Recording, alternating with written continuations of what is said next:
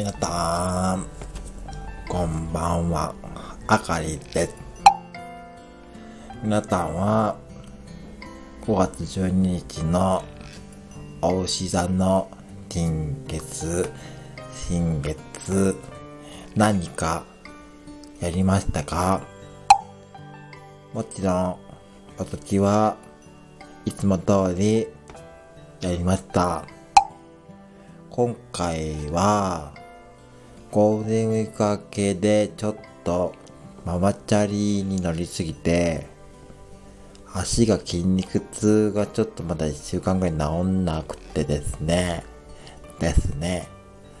そうなんですよ。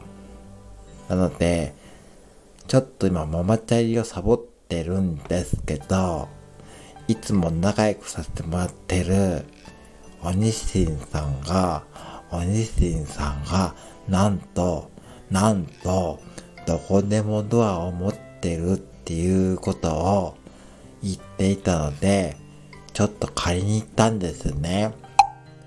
で、よく考えたら、どこでもドアだと、まあ月まですぐに行けるし、帰ってこれるかなってことで、まあ超楽じゃん。超楽って思ったんですけど、ですけど、でもそこであかりはちょっと考えたんです。それってちょっとあかりのちょっと本意ではないんですよね。やっぱりあかりは自分で努力してママチャリで月まで行くっていう新年の抱負を達成する。それを毎回の新月で確認をするっていうことをする。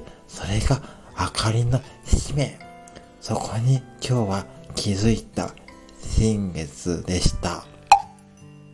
で、このお牛の新月ってなんか人生を楽しむってことがなんか意味があるらしいんですけど、うん、まあでもひょっとしたらもしかしたらなんかかまってんって結構楽しんでるのかなと思うんですけど、でもそれをまたかまってに言ったら、あの人は絶対に調子に乗ってほしい。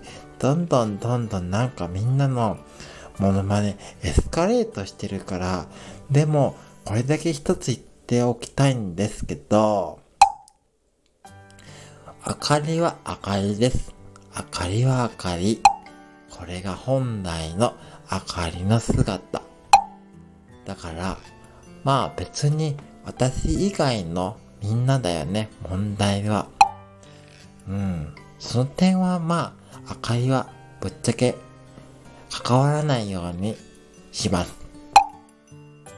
でも、そうやって自分の人生を楽しみながら多分みんな生きてるだろうし、私も月まではまちゃりに行くっていう壮大な目標があるからこそ人生を楽しめるんだと思っています。だから、なったもちゃんと人生の目標を立てて人生を楽しんでみていかがでしょうか。でも、これだけは最後に言っておくけど、絶対にカマテンの真似だけはしちゃダメだよ。あれだけはしない方がいいと思うよ。以上、あかりでした。西市